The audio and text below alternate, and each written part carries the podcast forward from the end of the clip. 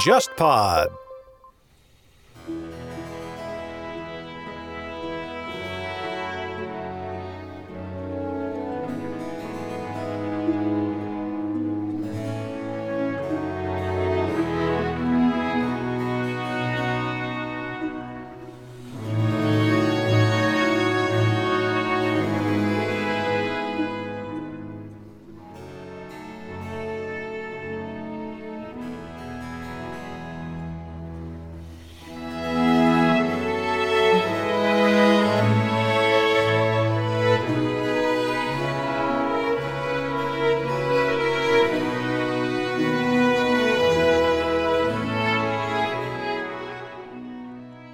天方乐坛，我是顾超。那今天呢，我们要聊的话题是这个音乐界的赞助人和他的这个变迁。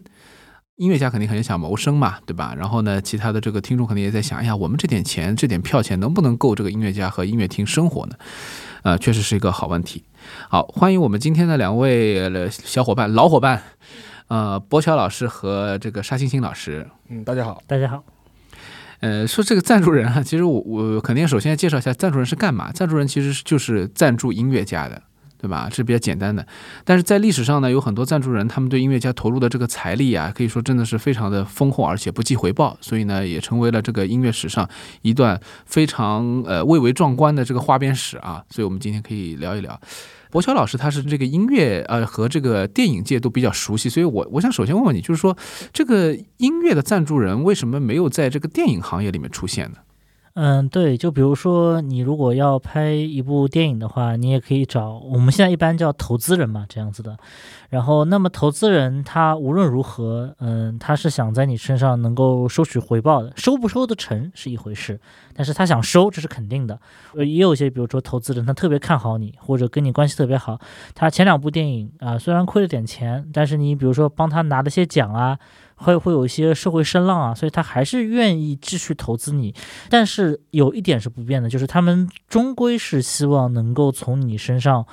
赚回他们原来的钱。这个这种一般叫投资人这样子的。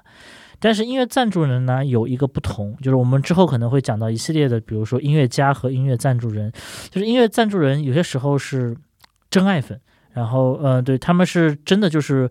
要有回报，他们当然是最乐意所见。但如果没有回报的话，他们也不在意。他们更在意的是，要么是跟音乐家的情感的连接，或或者说个人艺术品味的体现，或者他们真的就是非常热爱艺术，或者是他们就是真的是财大气粗，不介意多养两个人这样子的。然后，所以说赞助人呢，并不是说他完全意义上的不在乎回报，但是他没有那么在乎回报，这是这个赞助人最大的一个特点。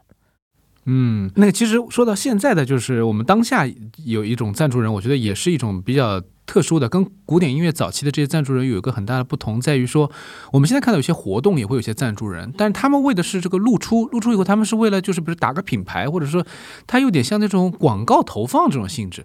那当然了，刚才说的这个电影当中的这种投资人的概念，其实也是一样的。那么电影演员，比如说他去穿戴一个很有名的珠宝，或者说一个服装，啊，其实都是就是有一点点，要不就是为了这个直接的利益回报，对吧？要不就是为了这个间接的，它有一些广告效应在里面。那其实古典音乐的这个早期的这些投资人是完全不在乎这些东西，他们就是出于对音乐家的喜欢。那么我们现在说到这个赞助人啊，就可能要呃，可以先为大家梳理一下古典音乐比较早期的一些赞助人的情况。首先我想到的是，呃，古典时期非常著名的一些赞助人。当然说到古典时期，可以先说说之前。之前两位老师有没有就是一些了解？比如说，呃，在巴洛克时期或者更早的时候，这个赞助人是一个什么样的一个形象呢？可能那个时代的赞助人更多是皇宫贵族。然后的话，其实我想到的比较典型的就是那个亨德尔嘛，因为我们都知道他作为一个德国的作曲家，但是他的发迹是在英国嘛，而且长期也是在英国嘛。但他在英国基本上就是被英国皇王室包养嘛，因为他就是在英国的话，他基本上就成为了一个御用的一个音乐家，然后每年的话可以从那个英国皇室可以收到很多的资助和赞助吧。然后他的一些著名的一些音乐，像《皇家焰火》啊、水上音乐啊、弥赛亚啊，基本上都是为了皇室而做的嘛。他所以说他基本上他是一个被一个皇家包养或者是把皇家赞助的这样一种状态，然后才能让他有一个呃比较好的一个创作的一个环境。其实，呃，整个巴洛克时代的音乐家。呃，混得比较好，或者是呃，或者是生计比较好的，基本上都是这种状态，基本都是被王公贵族，呃，赞助。而这种赞助的话，他可能会给你一个 title，就比如说什么，就是皇家什么首席什么音乐家，或者是皇家作曲家，或者宫廷作曲家。就说你顶着这样的 title，你每年就可以拿到呃一些可观的收入，能够保证你一个体面的一个艺术家的生活。呃，这也是当时巴洛克时代，甚至是古典前期，呃，音乐家最好的一个归宿。呃，你像那个呃，当时的维也纳或者像是伦敦，呃，相对来说基本上都是两大呃音乐家愿意去的地方嘛。因为当时的话，呃，除了维也纳之外，德意志诸邦还是属于一个被未开化的状态，对吧？就说一般一般的那个宫廷还没有这么附庸风雅做这做这个事情。大概唯一的例外就是那个我们都知道那个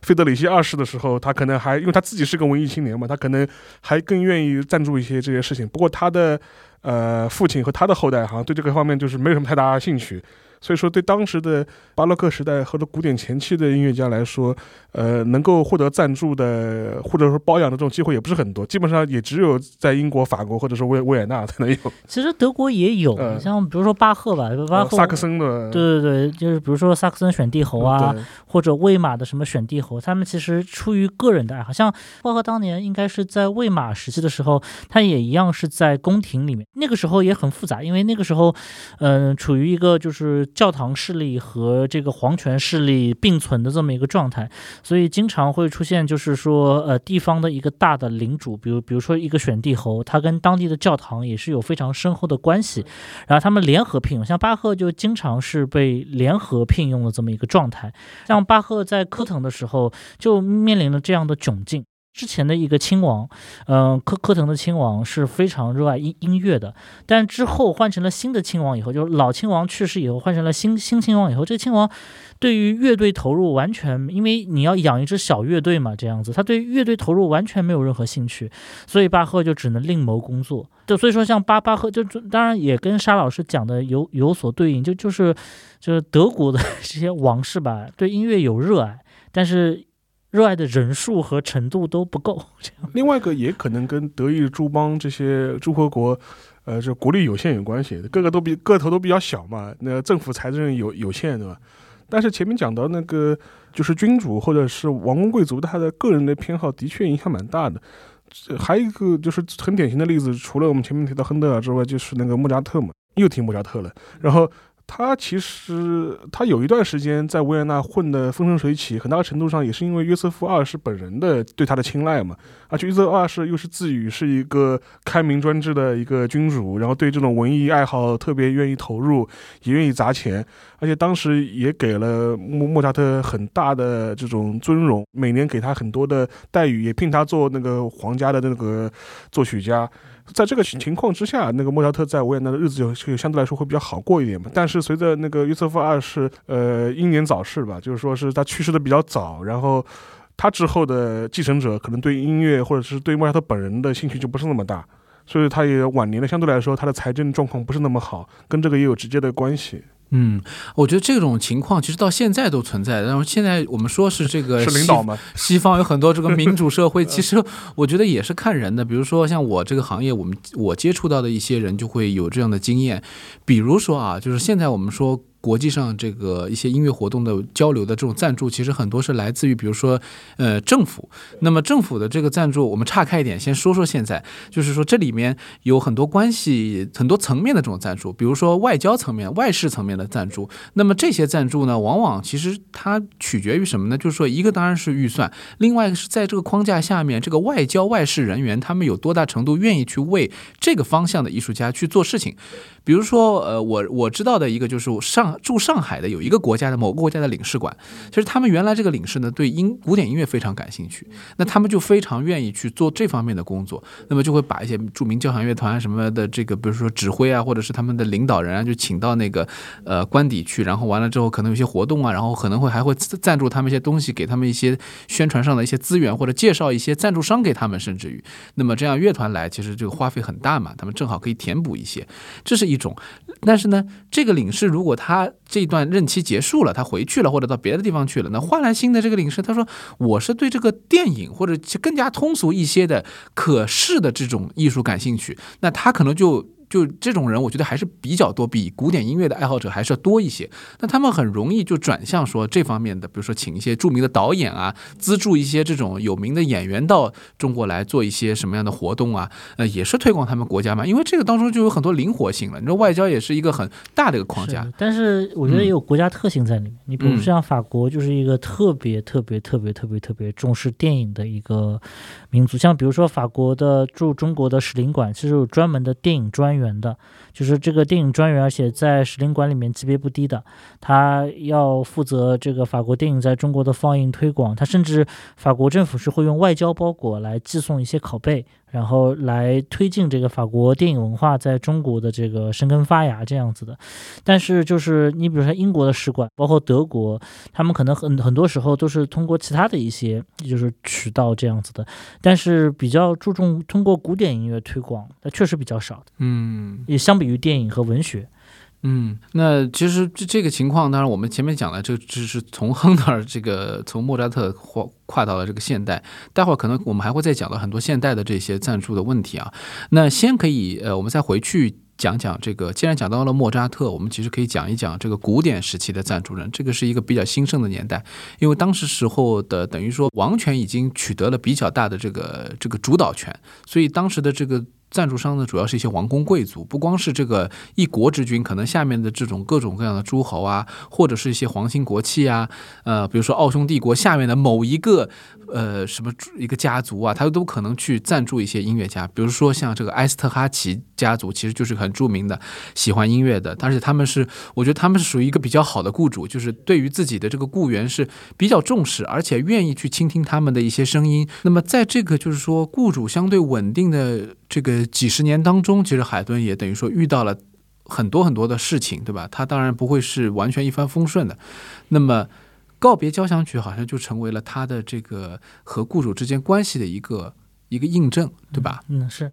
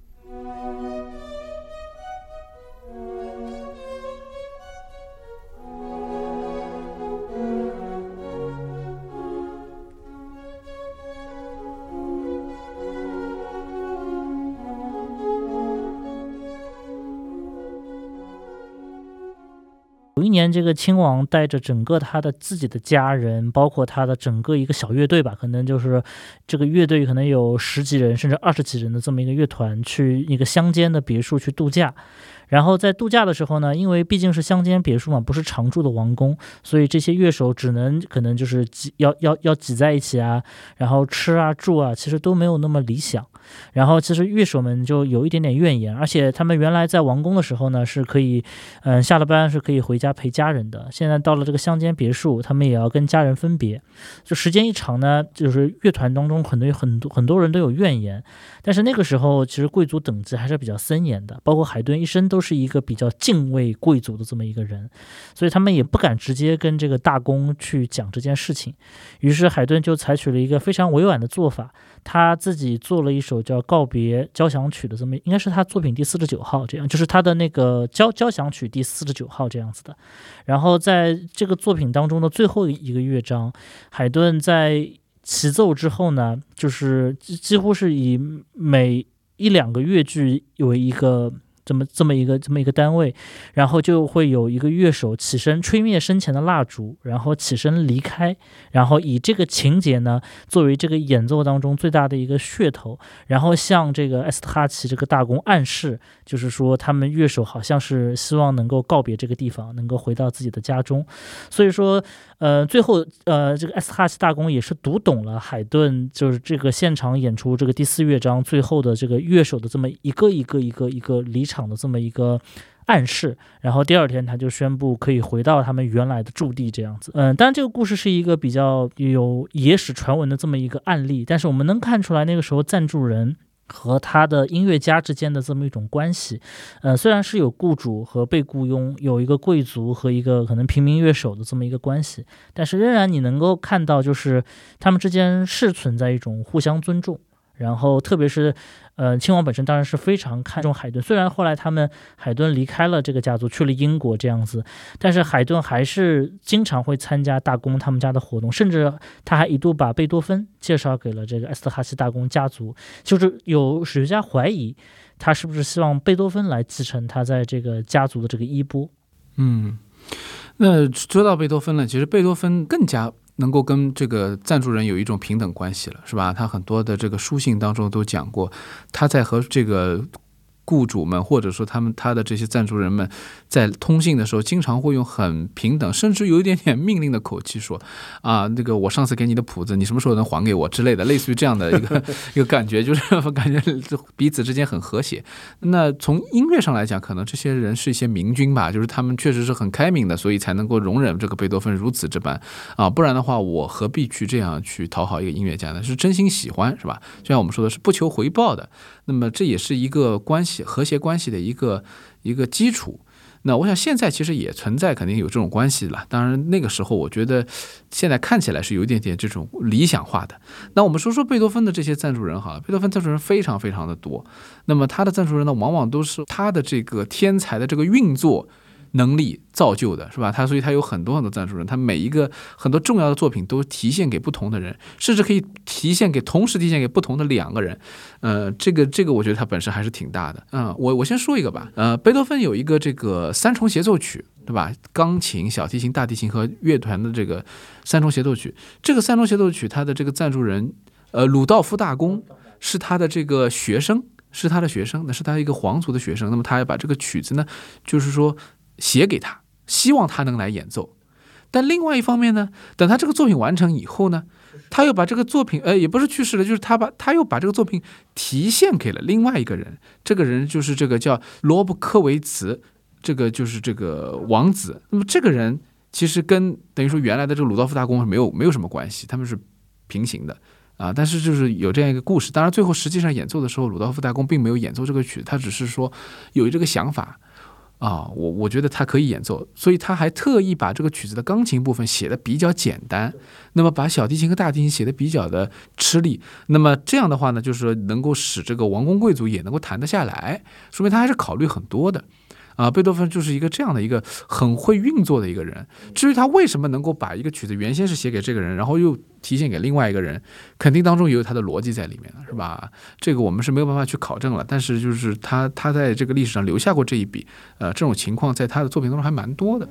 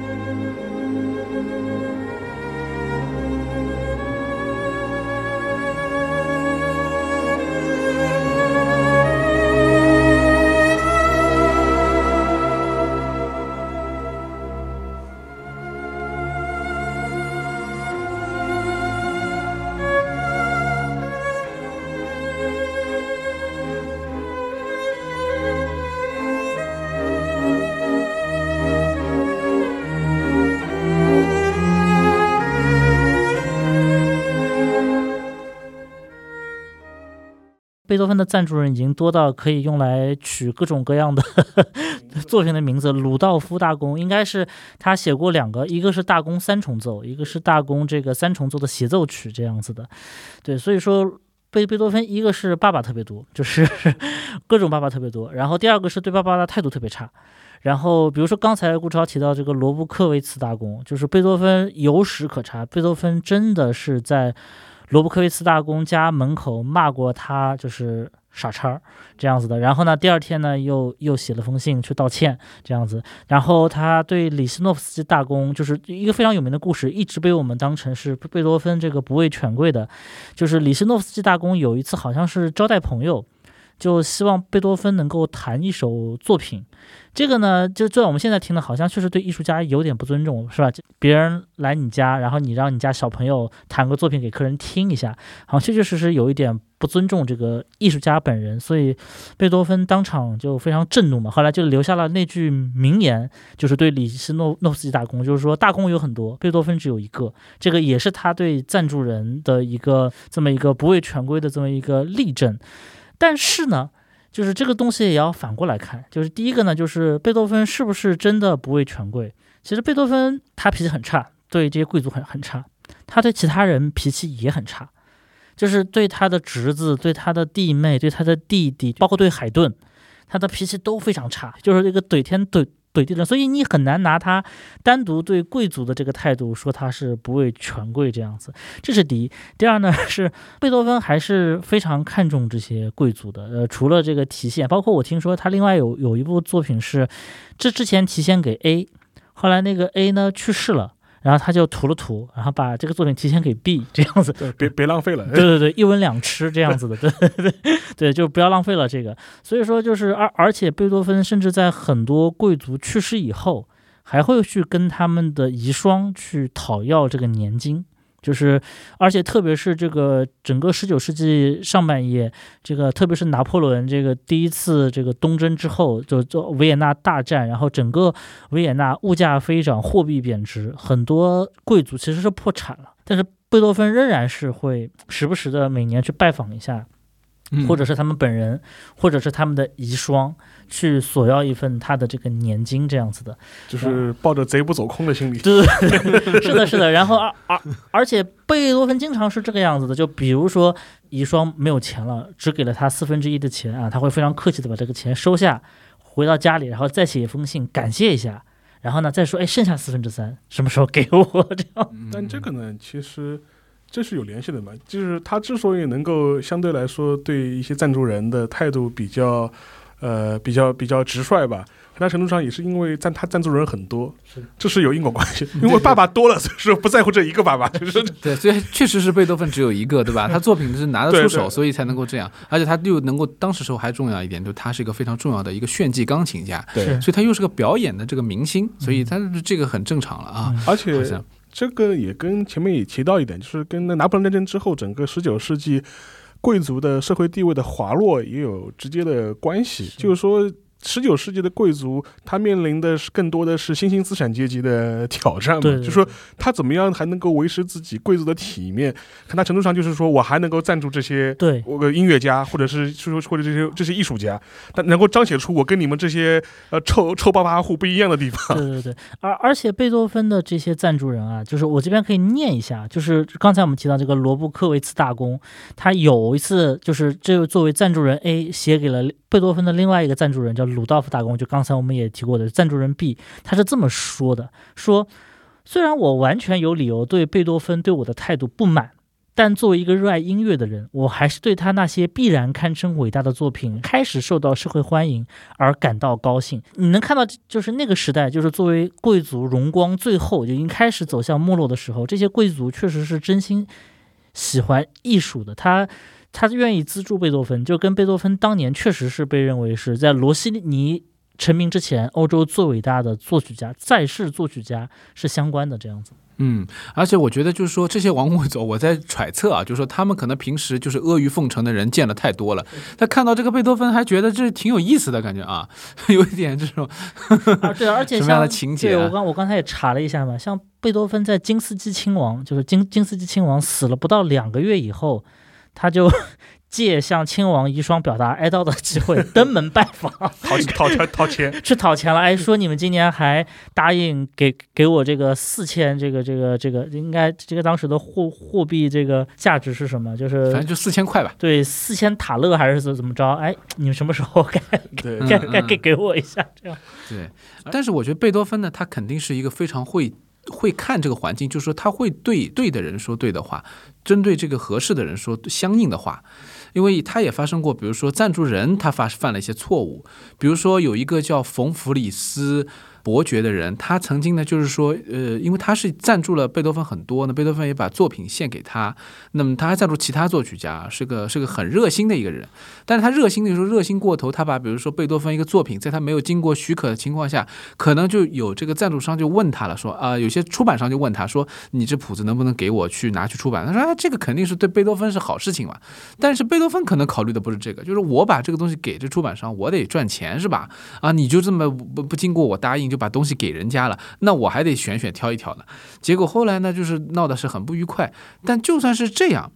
呃，贝多芬也没有跟他翻脸，把作品还更多的提现给他了，给了他一个贝多芬很有名的第七交响曲。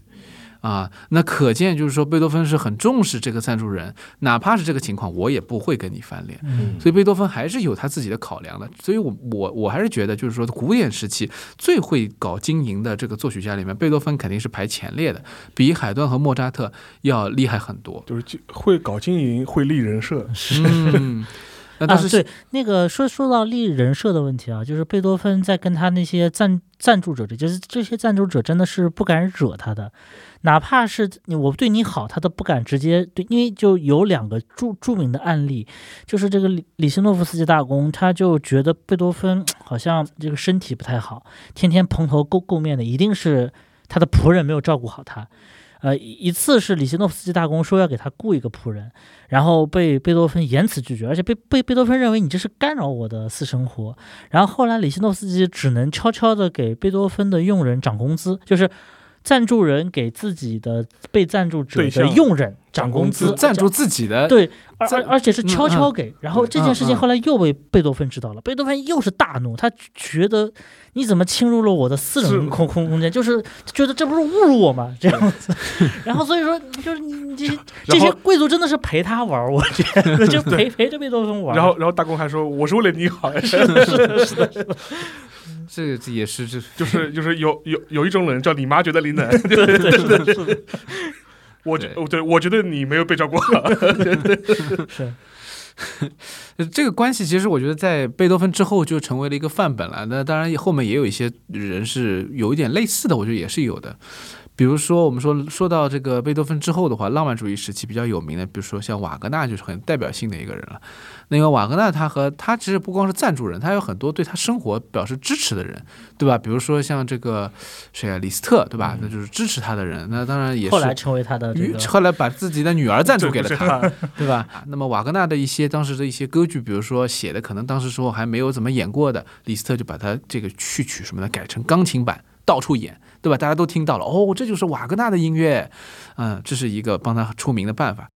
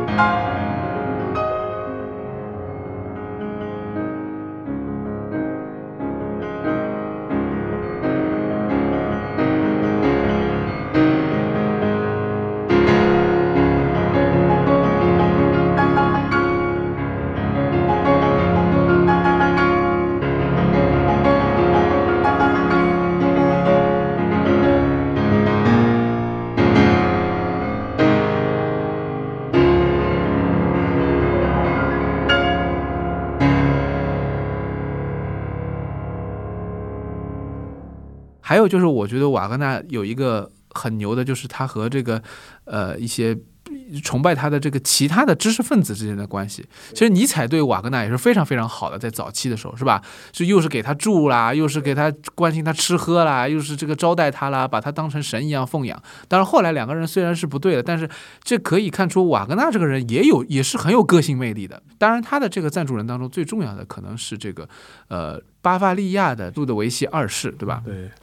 也是一个非常著名的宋徽宗宋徽宗，宋徽宗，宋徽就是 就是巴伐利亚宋徽宗，宋徽宗。我们今天能够能够去巴伐利亚的一个著名景点天鹅堡。天鹅堡没去过，去过的朋友能不能介绍一下？去过两次，这 样啊，介绍一下。就是路德维希二世嘛，是属于。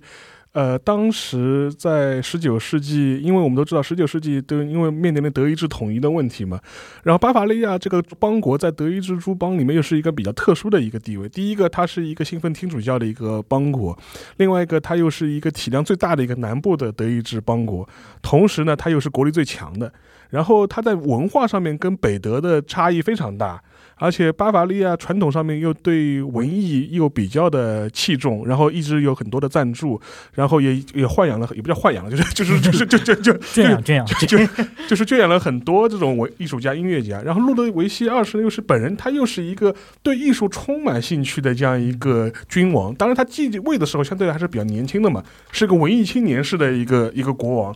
然后后来，当即便是面临了，就是说是德意志战争，面对普鲁士的铁血王国崛起这样一个状态，他的心思都还是在那个自己的文艺爱好上面。所以说，甚至对，比如说当时那个德意志统一战争的相关的一些兴兴这些大的一些事件，就兴趣寡然嘛。然后同时的话，他自己本人对那个巴伐利亚的一些陆军的一些改革啊，应该换装什么样的步枪啊，毫无兴趣，就兴趣就完全是在自己的一些对音乐的爱好、对艺术的爱好。同时，为了实现自己古典主义爱好嘛，他又去呃耗费了，就是巴伐利亚就是。国库的大量的财力去造了新天鹅堡，就造了一个他心目中的一个中世纪式的哥特式的一个城堡。对，然后这个城堡后来也成为了巴伐利亚州到现在为止的一个主要的一个旅游财政来源。对对对，然后就是我我是去过新天鹅堡两次，旧天鹅堡就去了一次。然后去天鹅堡，你就会发现，就是天鹅堡里面出现的最多的人名当然是路德维希二世，但是第二个应该就是理查德瓦格纳这样子的。我们先说说旧天鹅堡，就是在旧天鹅堡里面呢，就是有一个房间，正好对着这个菲森，就是他们两个天鹅堡所在地，这个福森或者叫菲森这个这个地方，它有一片湖。据说当年这个瓦格纳就是看着这个湖水，写下了他非常著名的这个歌剧。罗恩格林那边景色真的是非常好，所以说就是很很多作曲家后来都说嘛，如果我有这样的赞助人，给我这样的一个小城堡，让我对着这个湖水的话，我也能写出像罗恩格林指环这样的作。但但这肯定是错觉，这肯定这可能是是错是视觉错觉，是是。然后第二个就是这个新天鹅堡，新天鹅堡真的是倾巴伐利亚国国之力，然后而且在他生前也没有说完全建造，但但是建造了大部分这样子的。他就是跟这个旧天鹅堡隔山相望，就两个是远远相望的。然后这在这个城堡当中。你今天去玩的时候，你能看见这个城堡当中有很多壁画，全部都是瓦格纳当时的歌剧里面的重要场景的壁画。呃，有有指环的，里面什么齐格弗里德，有罗恩格林，有特里斯坦和伊索尔德，这个也是路德维希二世最喜欢的两部，一一部是汤豪赛，一部是这个特里斯坦与伊索尔德，是他最喜欢的歌剧。你能看见里面有什么天鹅骑士，就是罗恩格林里面出现的这种场景这样子的，然后就是在那个。舞厅里面，它的走廊里面金碧辉煌，到处你都能可以可以看见瓦格纳的影子。而且他不仅是建造了这个新天鹅堡，他还当当然他后来破产了嘛，就是他这个国王，而且后来国王也不幸惨死这样子的。但是他仍然是留给了瓦格纳很大的一笔财政和一堆赞助人，让他之后在德国的另外一个地方，就是著名的拜洛伊特。建立了所谓拜拜洛伊特这个绿山的这个歌剧厅这样子的，而且绿山的歌剧厅当时也说只是今天已经是一个成型的建筑，并且已经流传百年，但当时是认为演完瓦格纳的这个所谓这个四就是那个尼布龙根指环这个歌剧以后就要拆掉了，这是一个临临临时临时的，所以你可可想而知，就是瓦格纳当时玩的就是。大制作，就就是他就说当时的卡梅隆，卡梅隆这样子的，对，就是造钱，就是花钱 造钱这样子的，然后。演完就准备拆了呀，这样，嗯后来是被留下来了，然后进行了加固重重修，我们今天才能看到这个建筑。所以说，就是这个后面是真爸爸，这个后面是举国之力的爸爸，然后来供供养他一个人。而且你想想看，当时背景就是在德意志统一战争嘛，然后就是就是普鲁士在花钱什么扩军备，我们要花多少钱造呃就是扩编多少师的军队，然后巴伐利亚在这边花举国之力供养瓦格纳 造城堡，这是是的，造城堡、造歌剧院是吧？然后这个想想看，所以说他们输是，对吧？对，但。虽然就是从政治上的角度来说，他肯定会输嘛，但是这肯定是会被被统一嘛，就是但但是从呃从文化上的角度的角度来说，所以说巴伐利亚人到现在我觉得会有一种文化的优越感嘛，就是我们比北面的这帮乡巴佬，就是说是是。有文化多了，就是对，所以你现在去德国，就是巴伐利亚人那种自豪感，还是来自于这种文化的这种自豪感。嗯，那另外还有就是，比如说像比较有名的，还有就是那个柴可夫斯基和梅克夫人，那么他们之间是一种，也是一种很，嗯，就是说梅克夫人非常欣赏他，呃，老柴也觉得他聊得来。但是他们其实后来都是通书信，但是柴可夫斯基是非常重视他。说实话，这个赞助呢，能够有多少呢？我觉得跟瓦格纳是没法比的。但因为呃梅克夫人这个人物呢，她本身她的这个身份在那里，她是一个遗孀。那么她的这个原来这个去世的这个丈夫呢，是这个铁路方面的这个大亨，等于是。但是这个是也不能够说把这些钱都给老柴，是吧？而且老柴说实话，他还好，老柴呢就是不搞也不去，也不需要那么多钱，也不需要那么多钱。而且老柴那个时候，其实我觉得他的工已经有很多工作，就有点像我们之前讲的，就是说巴洛克时期的那些作曲家，他可能找一份公职，像泰勒曼或者巴赫，他能够在教堂里面哪儿工作，是吧？这老柴也是一样，他有些违约作品其实是收钱的，呃，或者是有些出版物也是收钱的，而且他在当时的俄俄罗斯的这个音乐学院里面，他也不是说完全脱离学院的体制的，就等于说也有一些收入的来源，有一些圈内的好朋友。那么梅克夫人更多的还是给他一些这个在他这个精神上比较崩溃的时候、绝望的时候，有一些精神支柱，所以他也把自己的什么第四交响曲啊，什么这些曲子都就献提献给他。但是我觉得他们之间的这种戏剧性确实是没有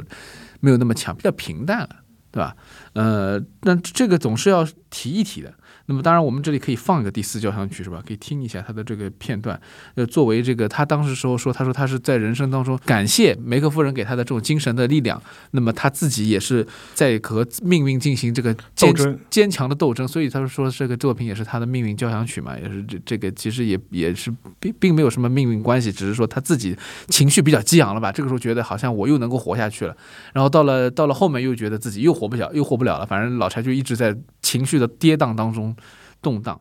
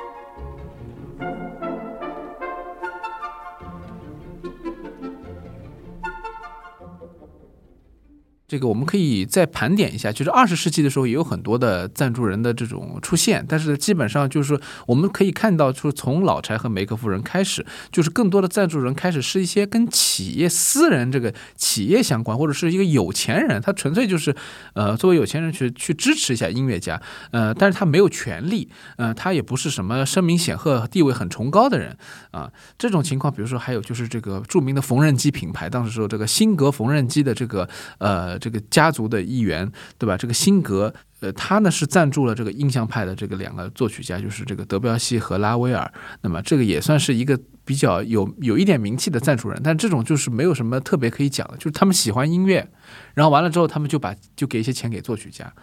但是我觉得，就是可能到了这个时候，我们要看一下赞助人更多的这个走向开始往其他方向去转了。可能跟现代的一些现代民主国家的一些建立有关系。就二十世纪以后，我们看有些国家赞助的情况更多了。你这里就不过插一句啊，你比如说像拉威尔这样子的。作曲家就是到那个时代以后，作曲家的收入来源从一个非常单一的一两个家族来供养，还没有完全到国家供养的阶段。但是会有一个就是他们的违约增多，因为欧洲整个的资产阶级兴起嘛，所以一方面来讲，他们的收入更加多元化了。就比如说贝多芬吧。贝多芬是可以通过乐谱的收收入来赚钱，出版的收收入来赚钱。然后他演奏，虽然他聋了以后很难去独奏了，但是他可以通过一些演奏来赚钱。那同样，呃，像到了拉威尔的时候，他们其实他们的这种收入来源更多，他们可能一边是在学校里面教教书。一边又是可以自己去演奏、弹弹琴、教教学生，有作品出版；还有一个就是违约。你比如说，在一战以后，非常著名的这个哲学家就是维特根斯坦，他有个哥哥叫保罗·维特根斯坦，对，著名的钢琴家。对对对，他在一战当时候，他炸断了一条胳膊，是右手。对，然后所以说他因为维特根斯坦家族非常富有嘛，所以他就花了大钱，请了至少十九个作曲家，包括理查德施特劳斯和拉威尔，写了这个著名的左手钢琴协奏曲或者左手钢琴作品。对，所以那个时候很多他们是靠这种违约。呃，违包括你像德沃夏克，他也是接受企大企业的这种违约，然后来创，这是他们一个创作的来源这样子的。所以那个时候他们更像是莫扎特所梦想的一份工作，就是我可以不用讨好某一个人，因为不停的有作品来违约我来写这样子的，就更类似于现在意义上的自由职业者。哎，对对对，freelancer，freelancer，对，嗯，对。那么现在我们看到的一些赞助人是好像是都是。呃，我觉得也是有的，比如说一些现在已经有些比较有呃成规模的，比如说基金会啊这些，他们作为赞助就更多了，有一种比较可延续性的，因为一基金会它就可以有稳定的投资和回报，它通过一些组合，对吧？来，其实它先是先等于说成立了一个自己的理财公司，然后我用这个理财公司的收益来做这个事情，其实就是跟诺贝尔奖有点像啊，就是它都是有一套运作的一套模式了。那么也比较专业，但是他们选择的一些作品啊，或什么东西，就是根据他们个人的，或者说这个老板的品味，或者根据这个基金会运作下来的经验再来判断，对吧？这个我们也知道，就是说过这几年来，中国舞台上什么地方都有很多这种赞助人。呃，两位有没有熟悉的一些，比如说赞助的一些，或者脑海当中第一个反想起来一些赞助的作品？我第一个想到的实际上是什么呢？就是在音乐圈子，我们知道有个很比较有名的一个赞助人，叫做这个对拿督黄基达基金会。对对。那么这个基金会呢，其实他们就是之前赞助了很多古典音乐的一些项目，但是都是比较偏跨界的。那么前几年他们包括。呃，赞助过那个呃阮玲玉的那个神女的这个四 K 修复版和这个音乐伴奏是吧？这个是一个一个就是默片的修复加这个现场的这个乐乐队。我记得我还去了那个上影集团那个上海什么电影博物馆，电影博资料。呃，怎么电影博物馆？博物馆去去看过这个现场的，我还记得这个指挥当时张杰敏啊什么。然后另外呢，还有就是比如说他还赞助了这个夏季音乐节当中的一些特殊的歌剧啊，或者一些大的一些项目，包括北京国际音乐节的一些项目，其实都是比较难成的歌剧，花钱的东西。就像前面说花钱的东西，那他可能就会通过这种方式去赞助一些舞台呈现。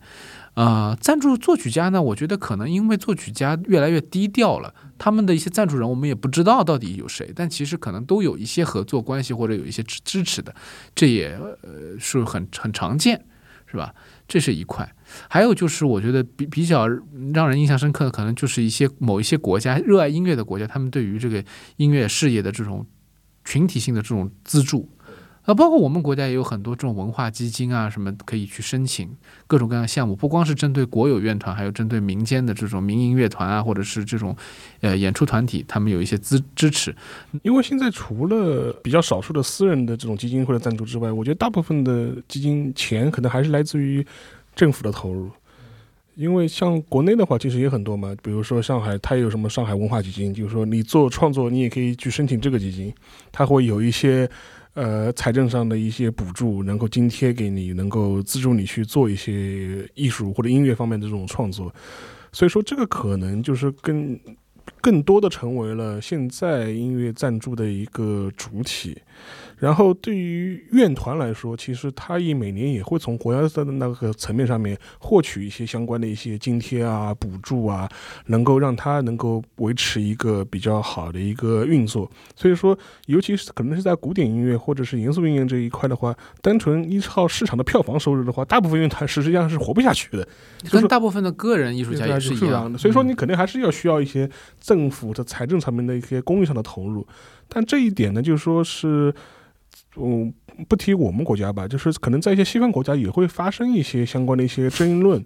最典型的争论就是说，是呃，我不知道大家看过一部很有名的《因为 Minister》，当初一个很大的争论是大臣，是大臣。我们到底是把国家财政去用来投入去皇家音阿尔伯特音乐厅呢，还 还是投入一个什么就是当地的一个足球俱乐部的？是是。后者明显获得人民群众更多的欢迎的，但前者只是你们这帮中产阶级去欣赏音乐的地方，哪种更是更符合就是民众的这种需求，其实也很难说的。但这种争论也都会有嘛，这种 fine art。或者是这种，呃，class music 到底是更更值得去政府进行财政投入，还是特别 是前两天前前两年，西蒙拉特说要给伦敦再造一座音音乐厅，嗯，也收到了很多负面的声音嘛，因为很多人认为伦敦已经有皇家音乐厅、阿尔伯特厅，然后也有科文特花园，也有巴比肯，对，还有巴比肯这样子的，已经有这么多音乐场所了，然后每一个都说哦，这边声音不好。这边这个声音太干，那个 声音太混，我们要建一座新新的。那伦敦人民肯定不答应，就是这个就属于说马太效应，富的越富，就是一一个城市有七八座，然后穷地方很穷，就连一个都没有。而且就是音乐，我们摸着良心说，在一个贫富差距日益加大，很多人可能食不果腹不至于了，但是可能就是生活也是捉襟见肘的这么一个国家，在一个。内卷化的世界 是在一个内不断内卷化的世界。是是，我们有必要就是说把，因为其实音乐家很多，不能说个个啊，这还是相当一部分，确实是生活比较优渥，他家里面可以提供给他学琴的这种钱，可以买乐器，他们才能够进入这个行业。嗯，虽然就是肯定也有穷的音乐家，但是整体而言那，肯定是一个相对富裕的一个团体这样子的。但那你是把钱给这些？富的团体就是整个平均水平而言比较富的团体，还是去比如说资助一些穷人，这个肯定也是一个就是政治道德这种无论是拉选票的层面，还是说在这种就是说事有缓急的这种层面更受到争议的这么一点，这样，尤其是牵扯到一些公共财政的投入是这方面，因为。可能私人就没话讲嘛，就是说，如果是私人财团出钱，我爱给谁给谁，我爱给谁给谁，就回到了原来的这种 这种赞助者的层层面嘛。因为你讲到那个叫音乐厅，我就想到那个嘛，就是就很典型嘛，日本人造三得利嘛，就是说你造三得利不也是一种追什么追星行为，私人追星行为嘛？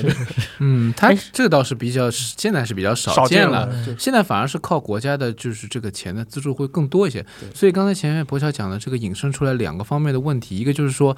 对于艺术家来说，他们怎么样才能够得到他们应该得到的赞助？我们什么怎么才能够通过一个所谓的国家的层面的一个或者政府层面的一个选择来选择，说我这个钱给谁？是给你，比如说你国营乐团已经拿到了这个国家的这个基本的这个这个钱，同时我还要再给你其他的项目补贴，还是说我去？想办法去平衡这个里面，比如说一些特别倾倾向于一些个体的音乐家，因为他们很可能面临失业，没有这种保障的情况，那么他们的生活谁来去做这样一个保护，对吧？这是一个问题。另外一个就是说，可能刚才前面讲到，比如说体育和这个文化事业，我觉得体育还是一个比较大众娱乐的一个方面，就是文化事业还是一个。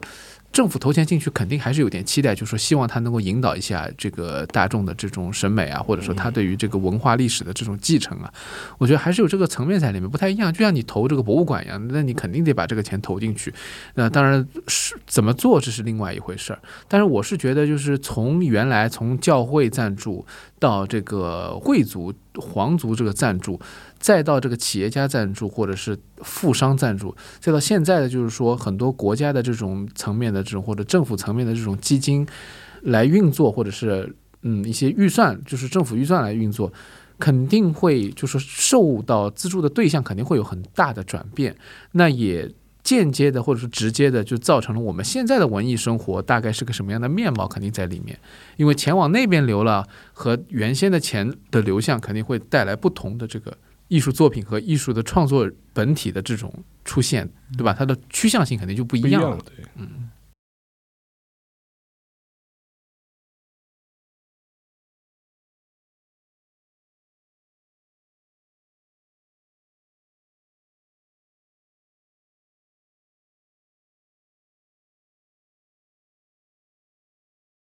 最后，我们呃聊聊一聊，如果聊得起来，就聊一下。我想聊一聊，就是说。呃，两位觉得就是如果现在一个艺术家要找找赞助的话，你们有什么想想法吗？建议吗？或者是觉得给他出些什么样的主意比较好？我觉得就是我有一个很大的问题就是。音乐这个行业可能跟影视很像，跟体育也很像，跟很多这种文学也很像。它这玩意儿是个赢者通吃的一个行业。嗯，最顶尖的人其实是拿走了这个行业最最多的资源、最最多的钱、最多的关注。然后其实是很多中间项，就是中间是人人数众多，但是收入偏低。然后这是这么一个群体，呃，反正据我所知呢，就是很多音乐行业的人，在一个经济比较良好的时候，他们可以通过呃交情啊、接活呀，他们还是可以维持一个比较体面的生活的。但关键问题就是说，这些人群他在面对一些，比如说疫情，比如说呃经济危机，比如说这种金融动荡的时候，他们可能是最早受到冲击的一批人，因为这个东西不是刚需嘛，这样，所以我觉得。或许在某种层面上面，能够有一个像一个以保险、以大家行业保险为前前前提的这么一种工会也好，或者说这么一一种呃，不能说工会吧，我觉得就是一种共同体。然后来，大家也能够互帮互助，特别是一些处于业界顶层的人，可以多多的把一些就是资源和这种机会能够给到更年轻或者更在名气上更比比他们更低一点的人，给他们更多的机会。我觉得这个可能才是一个能保持良性发展的一个一个渠道这样子的。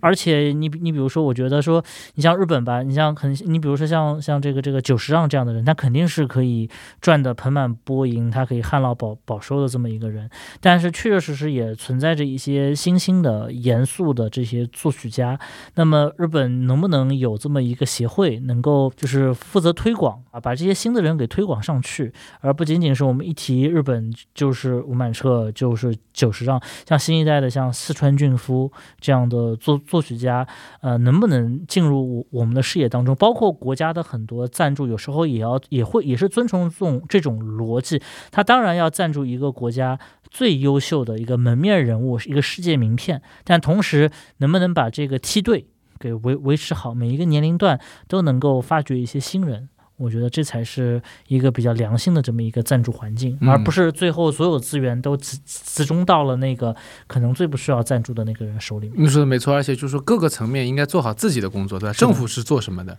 然后行业的。这个联盟是做什么的？然后艺术家个体或者艺术家个体与个体之间的这种关系，它应该是什么样的？是的，这可能都需要去重新梳理。但是这个事情就是说我们太理想化了。但是实际上很多的需求就是这样，因为从一个长远的角度来说，我们或者现实的角度来说，是一个。是一个社会稳定的问题，是是吧？这个德国为什么要这样去补贴这些失去工作机会的音乐家？我觉得也是因为，就是说这考虑到他们的这个从业人数之众啊，其实也不算少了。对，当然不是什么大的行业，但是也也不少。学音乐的人太多，呃，做音乐表演的人也很多。本身他们其实已经可以有一点体面收入，但是目前情况很困难，所以必须要去维持他们。那我我想，这个最近其实我们国家也出台了很多的新的一些规则，在疫情之后吧，就是陆陆续续的在跟上了。嗯呃，这个也有肯定有就是说互相借鉴的成分。但是另外一个，我觉得波乔说的很对，就是说要构建一个这个艺术家命运共同体。对这个这个命运共同体怎么来构建？这个事情就是呃上上下下可能都要花点功夫了，这不是一件很容易的事情。但是我觉得艺术赞助这个应该是永恒的吧，因为自从有了艺术家和有了有钱人之后，这两者之间的这个资源互通就好像从来没有间断过。我们今天也讲了，所以希望这个艺术赞助能够有一些新的新的迹象，能够看得出来啊。呃，特别是经过这次疫情的考验之后，对吧？对大家应该去重新思考这个问题。呃，这个对于我们这个行业来说，对于所有的这个文化或者说不没有办法赚大钱的行业来说，都是很重要的一个课题。那今天我们就聊到这里，下次我们继续。感谢我们两位和我一块儿来聊天。那呃，下一期天方乐坛再见了。嗯，拜拜。拜拜。